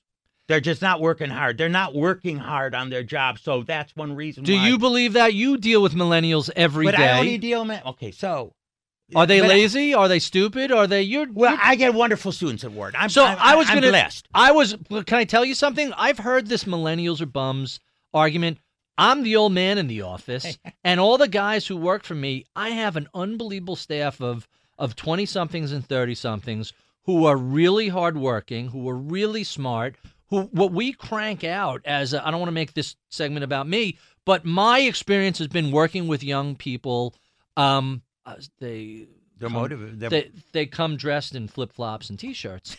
But other than that, yeah, they do their job. But so I'm not going to say I don't. Yeah, they're so very very talented. they're talented least my and are willing to mow. Yeah, I know. I mean, it's a lot of. Um, but you know, there's. First of all, there's a lot of people now under the burden of the student debt, which is, as you know, 1.2 trillion dollars. But but there's been huge student debt for for a long long No, time. is- It's at record heights now. No, but, but- it's gone up and up and up for. Uh, 10 years, I'm 54. I'm almost done paying my student loans. So No, but really, Barry, the, we we've had student debt over the last ten years go from maybe three hundred billion to It's one tripled. point two, right, it's quadrupled. and I actually think it was A lot of these- on misinformation. A lot of these online schools. You know what it was? It was what's happened is there was an idea as let's take a look at the earnings of graduates, college graduates versus non-college Sure. graduates. And oh, it's this much. That means they can actually take on 60, 80, 90, 100,000 dollars of debt because their earnings are going to be so much more they're going to pay it oh, back. Th- There's the a little. prob- the problem is not you're now getting a generation that before would go into the workplace they wouldn't get scholarships because they weren't as good because don't forget if you're really good you can go to harvard and they'll pay everything for you right. so these were not and you know i know some uh, not as good students they didn't have it but now they were given uh, you know a ticket you had these lesser schools that could never charge 50,000 but now because the government gave them a loan they could they overcharged for the type of education they were giving they weren't giving them the skills that they needed They weren't getting And- placed. and as a result after they get out they weren't getting the jobs that were paying that much more Right. so I think that what I understand the motive was good, and I'm in education, but I think unfortunately that that's been a burden for a lot of students. Yeah. When when you look at first of all, there's a correlation error there. hmm Graduate students get high, paid. So therefore, everyone Let's make we- everyone a graduate if- student. Yeah, we can make everyone a graduate It- student. It's Lake Wobegon, where That's everyone's right. above average. Yeah, That's right. not going to work. We'll make, and it's not going to work. But the other thing is, we've had over the past decade all of these fly by night colleges come into effect. Yeah. Some of these online, yeah. and you're a graduate of of the University of dot com online. you're not going to get the same sort of job as a graduate from well, Wharton. and it's it's not only that. Actually, there were just lesser schools that were, had a hard time getting students, and all of a sudden, I said, "Just a minute, the government now is paying tuition." And I, I see some of these lesser known schools. I'm not going to say which ones they are. They're charging like Harvard prices, and Right. they say we fill them through the loan program. And and when was that- when were the big changes made to the to the loan availability? If ten years ago we were at three hundred thousand dollars, Three hundred. three hundred thousand, three hundred billion dollars in student and, loans. You know, again, I would have to check that. That uh, it might be. I just know when. But I there's been a huge increase in the been- past it's been a decade. huge increase in the, in the last decade. Now you know, uh, and that I saw. I mean, that was what was shocking. From you know, like, like early two thousands till now, it was almost like a straight line. so up. what changed that suddenly Because had the government had see. This is another thing. The, you know what? The loan problem wasn't on the government budget because they all it was a loan and it was always paid. and it was always paid. And now And do you, and they put a one. You know, you know that one thing they put in the law: a student cannot go bankrupt to avoid. they changed that a while ago. That I, was I like know, 30 but years that ago. was one reason why none of that trillion dollars is in the budget. It was so easy for them. Oh, we'll just give a guarantee. It's not on the budget. Mhm. So see- banks make those loans, And you know, yeah, you can't discharge them in bankruptcy. So eventually, the banks will get their pound of flesh. And, and the government does through the guarantees. Oh, they can't go bankrupt. We're going to get our money. In fact, someone told me that according to government accounting, they were actually counting a profit because yes, from it because they were actually getting more from the students than they were had to pay on the government debt. So I'm floating, you know, treasury bills at three basis points, and I'm getting student loans at five percentage points. And That's a winner. It, it, it shrinks the deficit. wow. It's crazy. so that has to be reformed. That has to be Yeah, well, revised. a lot of things, you know, in the name of let's give everybody a college education. It's gonna, you know, it, You can't pay- do it that. pays for itself. But it doesn't. and it not for a lot of students, unfortunately. And they they come out without the better jobs and a boatload of debt. Exactly. That that's really fascinating. Let me let me mix stuff up on you a little bit because I know I don't have you all night. Yeah, and I will. Um, yeah, I let do. me let me get to some of my favorite questions that Sure. I ask all my guests. Okay. Um, so before the Philly Fed, you were uh, essentially Well, I only now I was full time at Wharton. I just did one. Uh, I I took a one semester sabbatical where I actually was at the Fed as a researcher. Mhm. Um, so it wasn't. Uh, you know, I was. It, it was. It wasn't really a any sort of a permanent job at the Philly So, Fed. but you worked with somebody there. One of the questions I wanted to ask were, who were your early mentors? You've obviously Oh, yeah. mentored countless students over the years, over the decades. who were your Well, mentors? I would say in graduate school, it was Paul Samuelson. Oh, sure. Um, One of the giants. one of the giants, Paul Samuelson, Robert Solow. These are MIT, Franco Modigliani. Um, uh, but That- that's pro- a, that's murder's row right there yeah. Um, listen, I'm honored. You know, all those three were my three thesis advisors for PhD. right. And uh, all Nobel Prize. And they, and it was before. uh, Well, Samuelson had won the Nobel Prize. The other two had not yet. They I got them after I actually left. so all three of your Yeah. PhD uh, Advisors advisors won, Won the a Nobel, Nobel. Prize. That's right. That's astonishing. That is that that that is something. But I would say the person that influenced me the most was Milton Friedman. Mhm. Uh, I read University of Chicago. University of Chicago. First of all, I read a lot about him.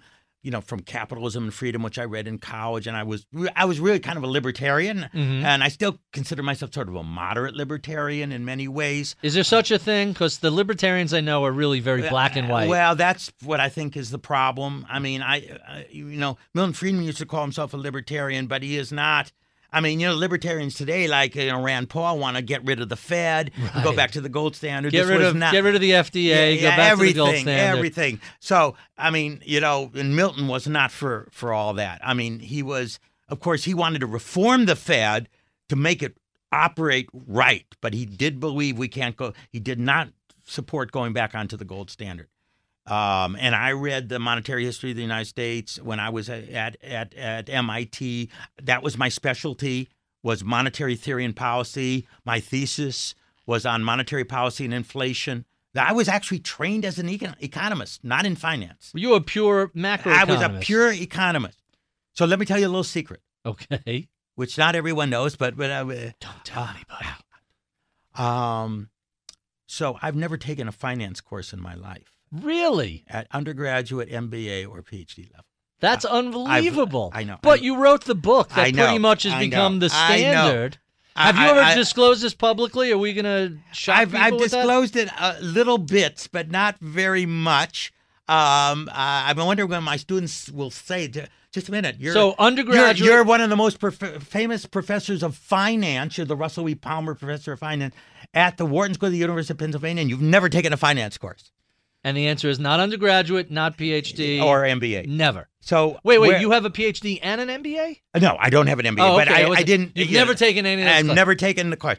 So That's uh, unbelievable. so, uh, so they said, "Where do you learn?" I said, "I, I." Well, first of all, let me say, who was in my class at MIT? It only a class of thirty people. Bob Shiller, Right. Robert Merton, Okay. you know, of uh, you know Black and Sure. I mean, I had an incredible reservoir of brains and talent that I bounced ideas. I remember Bob Merton coming to me. You know, I was in graduate school in the '60s when the capital asset pricing model was being developed. Right. Uh, you know, and I remember Bob once saying, he said, Jeremy, you know, there's some stuff here. Let's talk about it. You know, Bill Sharpe and and and the beta idea and all that. And said, let let's talk about this. And we, we it was happening right then. But I, my whole focus, uh, and I was in the economics department, was I loved monetary theory and the policy, the Fed, mon- all that, and I, I, I stayed there. But I always had a love for markets, and it was a perfect meld of of. And, and I, I remember once my publisher, when, when I wrote Stocks to the Long Run first edition, he said, "You know what's interesting? You really have a top-down look. Right. It's kind of a macro look. And so many times I see people bottom up, they're specialized. And I think uh, there were little bits of, of holes that I had to fill on my own, which was a struggle. But I'm very thankful that I approached it from a, an expertise level in macro. It, it's a very different look than somebody who could Yeah, easily get lost right. in the weeds. And that's why I kind of, they always say, gee, Jeremy, you always get to the big picture looking down. And I said, yeah, because that's the way I was trained. Um, As a macroeconomist. As a macroeconomist. So in a way, uh, you know, I struggled. I mean, I would have learned Edo's Lattimore much better if I'd taken some of the Fido's courses, the pricing, the options, and all that. And I struggled on my but own. you still got to the right answer your the- own. right. You just had to crunch your own numbers. I had crunched my own numbers. So you mentioned monetary policy. Uh, Yeah. Ben Bernanke has Yeah. his new book out. and uh, I'm reading it. I brought it actually. It's in my briefcase. I'm on page 400. It just came out Monday. so you're about a quarter of the way through. Um, a little bit more than half. what what did you th- what did let's talk about the Fed. What did you think about the job that the Fed and Ben Bernanke did during the financial I've, I've- crisis? I've, I've lectured a lot about that. I think he did extraordinarily well. Extraordinarily Well, right. I We had, by the way, we had Paul McCulley, who Mhm. used to be the chief economist at PIMCO, is now retired, and he was one of the first people who came on and just fire and brimstone defense of the Fed. All you people criticizing know, the Fed, He was one of the few defenders. I am a big defender. I think what Bernanke did. I mean, and and by the way, do you know why he did what he did? And he says so in the. He doesn't say directly. I he did- blames Congress for not doing anything. But he blames them. But if you, there's one part of the Fed on on Milton Friedman's 90th birthday party. He was. I recall. speaker. We won't do it again. We won't make that mistake again. he again. looked at Milton and said, "You showed us what we did wrong, in the Great Depression of the 30s, and thanks to you." We will not make this mistake again. Now, this was in 2002. There was no subprime mortgages. Right. There was no crisis coming. There was nothing. And he said, We will not make that mistake again. Now, Milton passed away two years after that in 2004. So Mhm. he never lived to see it. But don't you think that when Lehman went under and all the financial markets seized up in panic, that that pledge did not come to mind in Bernanke? I've got to act. I've got to. I know I'm going to get flack for bailing out AIG, and he did. Huge. I'm going to take that. That- that's I, I think. I think the title of the book. He had the courage to act. I said, I'm going to get flack, but uh, in I, I've got. I've got to do it. He could have called it a promise to keep. uh, Yeah, based on, uh, on Promise that. to keep. He looked at Milton Friedman and said, "We're not going to make that mistake. I'm not going to let this whole system go and down that's the drain." di- that's the difference between the 0809 and the Fed 30 reaction. and the 2932 we had a five we had 5.9% drop in gdp from you know oh, uh, Let's 7 call it to October 07 to- Yeah, we had a 26 drop percent drop in GDP. Much worse. So you think the Fed basically stepped in, did what had to be do, Yes. did, and prevented the next Great Depression? I absolutely do. Absolutely do. so and- let, let me ask you the fiscal question, because Bernanke, Bernanke has made some really surprising comments in his book, or at least the excerpts I've read. He's a lifelong Republican who basically said, Moderate Republican. right now he said, these guys, I don't recognize this party I anymore. know. I'm, Well, I'm, more people are saying that. I, I I'm, mean, I'm an independent now. I, understand. Well, Well, and, that- that he's and he also thought that Yeah. the the Congress should have enacted a much more robust fiscal response, but essentially kicked the can down the road. Uh, well, don't you know? To You had one side, stimulus in- in 08. Yeah, you had. You know, there, there's. He doesn't stress that too much. Now, again, I haven't finished everything in the book, and I'm reading it really carefully. Um, I think what he did was far more important. Uh, I mean, Then the fiscal side. than the fiscal side. Basically, saving, backing up all the money market funds, ba- backing up all the uh, uh, uh, bank accounts of businesses and the demand deposits out there, and all the deposits. Not one deposit went under the way it did in the Great Depression when twenty thousand banks well, went we, under. we now have FDIC insurance, so Yeah. that really. But he went even beyond that. Right. Don't forget, we only had hundred the actually right? insurance. They raised the limits. Yeah, they raised it, but even then, he said, "I'm not going to because look at." Businesses have, have to have a, a, a payroll that's more than two hundred fifty thousand. Sure, sure. These big men. So he made sure of that. I mean, we could go on and on and on. This thing, I remember. You might remember. Oh, I people- remember. I know. Two people are saying, Jeremy, get a safe deposit box, and some people say, don't even get it in the bank. Buy a safe. Get your money out. Get the cash out. I mean, th- there was crazy talk going on. At, at people were uh, a full blown Yes, panic. There's panic. no, no that doubt would have. that. Do you know what that would have done to our financial system? I don't even want to begin to. Think You know, everything had froze up, and what the Fed managed to do was thaw that and force the banks to start giving each other credit back and forth. Well, he, he enabled them. He flooded them with enough reserves, saying, "You know, I'm going to give you the facility to get all the credit you need, to, and the liquidity. They all Right. wanted liquidity, and he said, "Okay, you need a trillion dollars of liquidity? Bang, there it is." That's what QE's was. Basically, I'm going to give you all the liquidity you want, so that hopefully you'll make some loans with this, and we can keep our economy coming back. and that- and that's more or less what happened. And that's pretty much what happened. So so you are a terrible libertarian if for saying that. Well, although according but to- you're you're a pragmatist. Rand Paul, I'm a terrible libertarian. But you're a I'm- I- pragmatist. I, think had Milton Friedman lived, right? He would have said that's what you have to do. Bernanke, now he wouldn't agree to 100% with absolutely everything. He said yes. The bulk of it. Well, The look, it. if you go back and look at what he wrote about the Great Depression, what Milton Friedman wrote, it was pretty clear you can't sit around and just watch Uh, the whole watch the thing whole- go down and That's say, right. ah, it'll settle itself out. But that's out. what a lot of the Republicans been, you know, when they voted against the TARP and all that, which the is, first time. By the way, worst week in the market on a point basis, yeah, I think, ever. I don't know on a percentage basis. it's still seven, that- 750, 775. It's the biggest Monday to point, Friday. not the biggest percentage, but the Right. biggest point. And then by that Friday, uh oh, we've got to do something. Well, that's it. Uh, The Republicans all got phone calls from their. Just a minute here. Uh, the, the, the people with their 401ks and all that. Just a minute here. Did you see what happened when you guys voted it down? Uh, I don't think that's good. Two days later, overwhelmingly voted it for. when, when the presidents of later. General Electric and Ford and McDonald's call the White House and say, "Hey, we're not going to make payroll." yeah. I think that really focuses. Uh, well, and the 770 point. So they got the public involved, and the and everyone said, and it was amazing. They made a tiny little change so the Republicans could save face, and Right. then a, a half of them voted no, voted yes. It- it- Two days it's- later. It's amazing. So you mentioned some of your early mentors. What investors? You mentioned Steinhardt. What other investors influenced your your philosophy, your approach to thinking about equities? Well, I would have to say that I was a huge straight index fan. So John Bogle, weighted. clearly. Bogle eh, got it. I remember Samuelson. He wrote an article when I was at graduate school. Gee, all we want is an index fund. Right. we didn't have one. That's and Bogle amazing. actually responded. You go through the history. He said we need someone with an index fund. And you know, Bogle answered that question. I was one of the first people to put my money in there in Vanguard. in Vanguard Index. that that's amazing. Yeah. Who, who else influenced your thinking besides uh, Bogle? Well, I mean, I mean, again, it was the theory, and I was pretty much saying I don't see active management beating it after fees. And so all the way until the tech bubble, the tech bubble and the work that I did when, you know, Jonathan Steinberg and, and Michael Steinhardt called me up about, you know, can we have a indexing. better a fund can we do a better indexing rather than get overweight?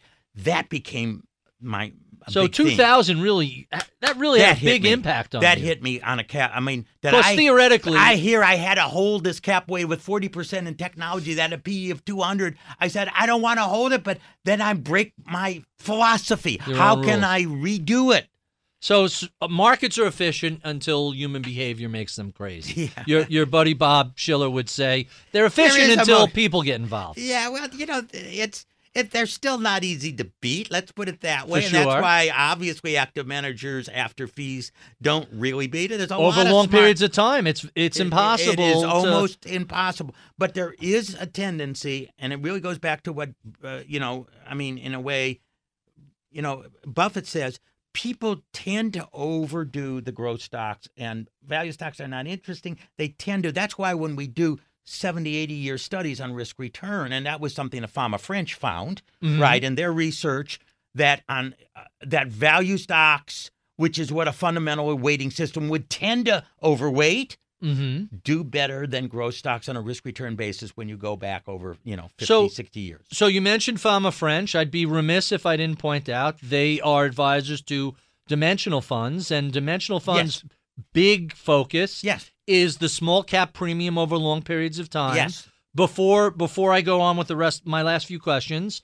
What what are your thoughts on small cap premium, value premium, momentum premium? Are are some of the big Yeah. and quality premium? As, yeah, now as- there's quality and momentum, which I have, and these are like in the last few years Yes. comparison. The value goes way back. I mean, the value premium, you know, Fama French stuff in the mid 90s or even earlier uh, showed that value premium. Uh, that's back and- to Benjamin Graham and, yeah, and, and, way and back. that's really an uh, uh, and and I remember Buffett said people are hardwired. They rather they don't like boring stocks. They tend to undervalue them. They like the growth story. They want to ride them up, and they ride them too high. Right. And you know, well, it makes for a great cocktail party yeah, exactly. You want to you want to own the Microsofts and all the big ones that have gone way way Now it's the Apples and the yeah, Teslas It's and always the it's hardwired into the people's brain.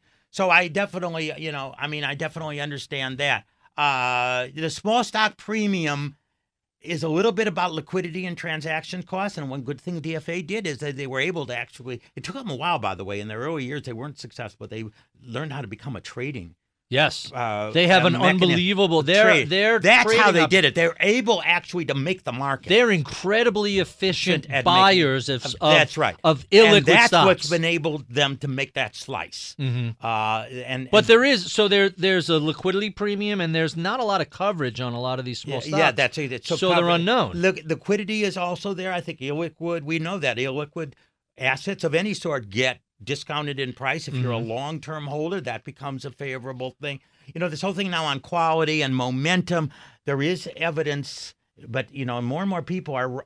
I think more and more people are riding. They ride the train, and that's when you get these sharp right. movements oftentimes. Oh, they break through the they break through the 200 day moving average or they break through the, the channel. And Uh, everyone just uh, gangs up on it So let's talk about that because you have a chapter in stocks for the long run on on, technical. on technical analysis. Yeah. I know you think that that long term trend and momentum is valid, but you're not really a big fan of the chart pattern. Well, you know, I, I said to myself, come on, I'm going to do a complete stuff on stock. I got to do a chartist, And I actually did an exhaustive test of the 200 day moving average in Uh-huh. there uh, on uh, the Dow Jones and on NASDAQ. uh huh. And my my fa- my final conclusion was, um, after transactions costs, because you're going to be going in and out Right. and all that, and you need a band to go in and out, and et cetera and so on. It, it turns out on a risk return basis, it's not much different than buy and hold. Right. The difference is, though, if you follow 200 day moving averages, it does keep you out of the worst bear markets. Now, you say, why doesn't it do better? Because a lot Very of years noisy. you get whipsawed. Right. Uh, My years friend, you um, get whipsawed in like in 2002 or I forget which year it There's was. a few of them. Sure. There's a few of them where you're going above the average. You you buy, you know, you buy, you go below and you sell and buy and sell, and you're at the end of the year you're exhausted with transactions Right. costs that are huge. My um, my buddy Meb Faber, who Yeah. was on the show, said, "And don't use the 200 day. It's too whippy. It's too noisy. Use the 10 month. Essentially the same place, but not. You get a signal once a month instead. But you also got to know you got to have a. But a that band. also can whipsaw you, you as can well. Mm-hmm. you also need a band. Don't forget the 200 day. If if if you, I I picked a one percent band when you're one percent above and below because if you take, whenever you go above, you may go b- above and below 50 times in one day. right. When if you really compute it, so you got to have a band, otherwise you're going to go right. crazy. And and we found over time you got to use closing prices, Intra- especially these Yes, days. yes. With flash crash and what and have I you. did closing. I did on the basis of closing price. Right. So, So- you you basically So I what I say is, you know what? I mean, it's something you can do, but realize there are going to be some years are going to really be whipsawed. And by the way, it's not so much difference than buying puts on the market, where you do also. how much puts do you buy? You Well, marrying one well, I'm just saying, when I looked at the distribution of annual returns on a 200-day moving average, Right. it didn't differ so much if I just kept on buying puts, protecting me against downside, but I keep on getting the drag. But you have a cost. you it's got a real, the a cost genuine drags. Cost. That's almost like the the whipsawing Right. cost. Uh, it it doesn't come every year, and then it comes in bunches. Right. But it gave a when you looked at the distribution. So what happens? It Uh, cut off the bottom. right. You know, so it, it avoided the bad things. Right. But it dragged the distribution all the way to the When do you buy on- the puts relative to? well, the, I, you know, I just said it looked like a sta- standard one.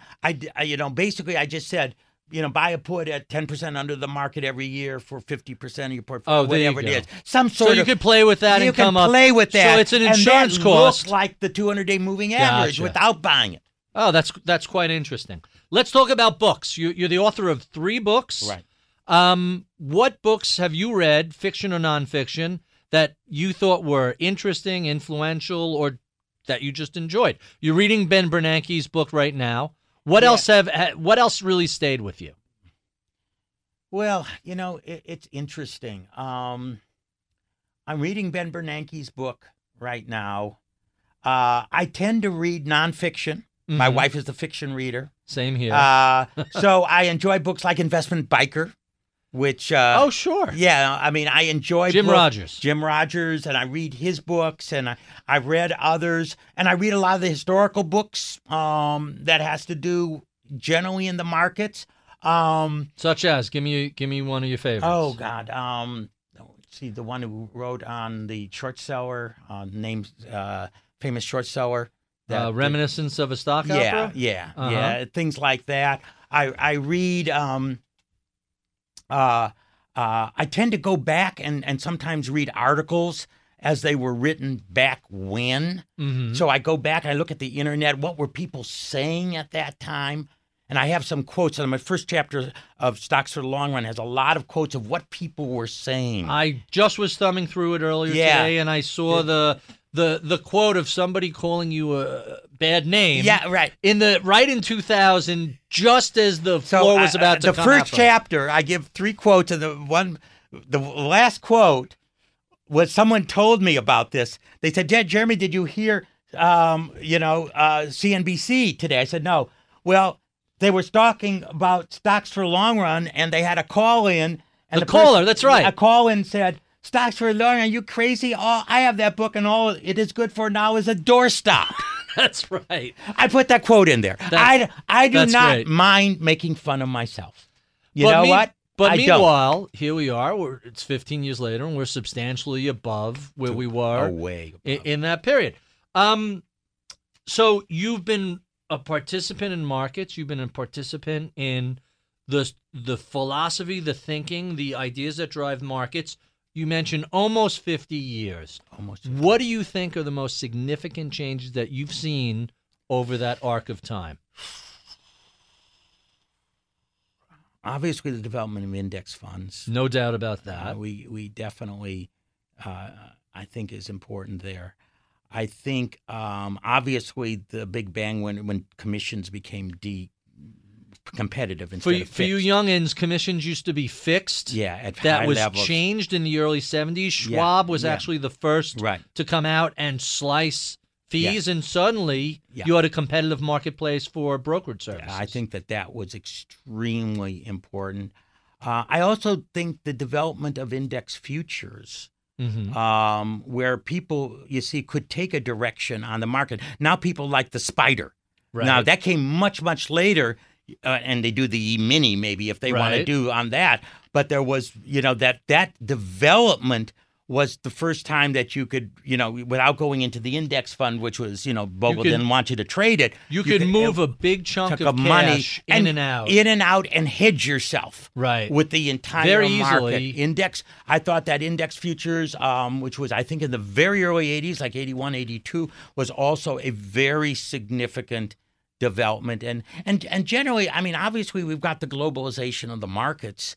Uh, free capital movements, free exchange rates that allow, you know, very few firms have capital restrictions if they certainly want to be part of the global economy. Back then, even the United States had restrictions Right. uh, back in the 50s and 60s. So the freedom of the market to go globally, I think, is critical.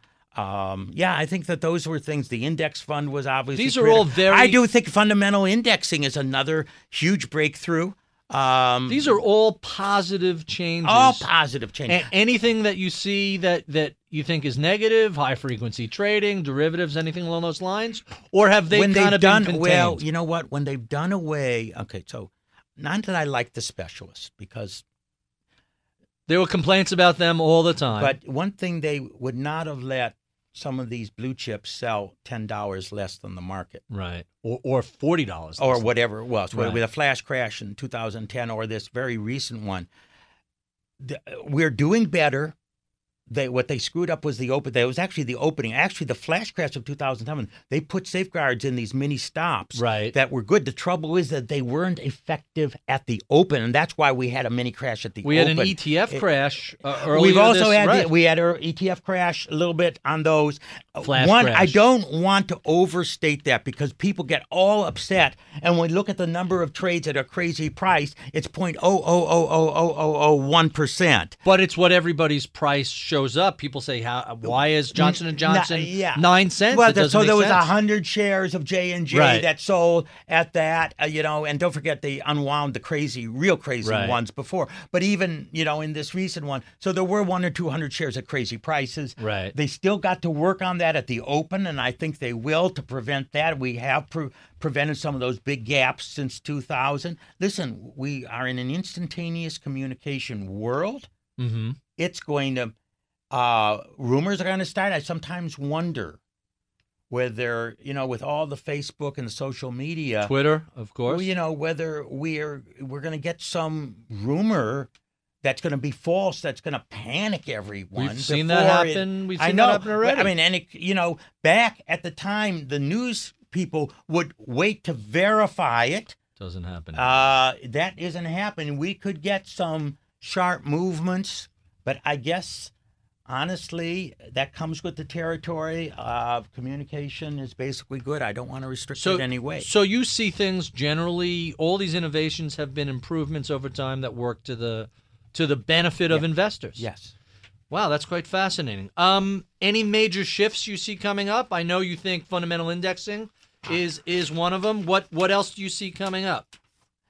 You know, that's that so much has happened. I don't know whether I'm looking for anything. I mean, we we've you know, we've got ETFs in commodities uh, right now, ETFs in the foreign markets right now, and I think ETFs are also I should say ETFs are I'm going to include that as one of the break Huge, breakthroughs. huge innovation. breakthroughs. So we're pretty much we're pretty much doing that. Uh, you know, whether we could actually get ETFs in real estate as uh, Beyond REITs, you mean yeah, like real? beyond REITs. It's Mhm. really hard to do that though because you can't arbitrage. If you can't easily in and out to Right. arbitrage to be a creation unit. In other words, you, you, you're buying enough of the underlying Right. stock to make Right. one more ETF share. Right, right. You can't really do that because it's not as liquid. It Right. doesn't trade. Um, last two questions. These Yeah. are these are always uh, interesting. Um, you work with kids. You work with college students and, and grad students. What sort of advice would you give or do you give to millennials who are graduating at the beginning of their career if they were interested in going into finance? Well, there's a lot of different ways to go into finance. You can do what I do as academics. Mm-hmm. Um, is is is. I, I just say read read widely, current events. Try to understand a structure. Take course. Try to fit things into a paradigm that you feel comfortable in analyzing it. That's it. Building building a structure at which you can think about the markets. And then when a new situation comes up, you'll have a structure to analyze it in. But the wealth of experience, start young. I, yeah, actually, as I said, I was fascinated with stock market when I was a kid, and not so much which stocks to buy, but the whole movements of the market up or down. Mm-hmm. Why did it move up or down? Why did it? That, and I always try to say, can I learn enough to get a structure of thinking about the major factors that do it? So, you know, read as much as you can, current events, take those courses that you can. Um, and and and and and and, and definitely take a global view. The world is is global now, and uh, you know it's not just the United States or England or it's global. It's the whole world. And my last question What do you know about investing today that you wish you knew when you started out 44 years ago? Ooh, and I wish that I knew when I started out 44 years ago. Um, I wish um, that I was, uh, again, I was wedded to cap weighted. At the same time, I said tech was crazy, and I didn't know how to reconcile those two. Now I can do a fundamental weighting. I can get out of a sector that I think is overweighted or overweight in a sector that I think is really cheap now. Not dramatically. I don't think I'm the greatest timer and all that, but just looking at valuations, once they get to an extreme, you may not buy at the bottom, you may not sell at the top, but I think that you can really move better than buy and hold. I think fundamental weighting is one way that does it for you by the rebalancing technique. So, so in a, in a situation like 2000, you don't want to be overweighted. The most expensive sector, Yeah. the biggest stocks, and that'll be the biggest part of my portfolio. Yeah. So you know, if I were in you know a fundamentally weighted, my uh, they would have been selling the technology because its price kept on going up relative to its fundamentals, and I would have been much better off rather than suffer through the 2002. Even though I knew it was overrated, I was kind of locked into the cap weighted. Pro- Professor Siegel, I, I can't begin to thank you enough. This has been absolutely delightful. I, I appreciate all your time and, and generosity in, in Well, sharing it's your. been a pleasure, Barry. well, well, Maybe we'll do it again sometime. I would love to. We've been speaking with Professor Jeremy Siegel of the Wharton School of the University of Pennsylvania, author of Stocks for the Long Run. If you enjoy this conversation, be sure and look up or down an inch on iTunes, and you can see all of the other uh, chats we've had with various people over the years. Uh, be sure and check out my daily column on BloombergView.com. Follow me on Twitter at Ritholtz. I want to I would be remiss if I didn't fa- f- if I did not thank my engineer Reggie, Charlie Vollmer, my uh, producer, and my head of research Michael Batnick. You've been listening to Masters in Business on Bloomberg Radio. Your industry is unique. It faces its own challenges and risks that set it apart. That means choosing just any insurance company just won't cut it. At The Hartford, we take pride in knowing the ins and outs of your industry and help provide solutions that suit how you do business. From liability and property insurance to workers' comp and more. At The Hartford, we don't just talk about specialization, we live it. Learn how The Hartford can help your business at thehartford.com. Collaborate for a greener future at the Bloomberg Green Festival, a groundbreaking celebration of the thinkers, doers, and innovators leading the way. From design and culture to technology, science, and entertainment. Hear from inspirational speakers and immerse yourself in climate solutions. July 10th through 13th in Seattle. Title sponsor Amazon. Official airline Alaska Airlines. Get 20% off using promo code radio20 at bloomberglive.com slash green festival.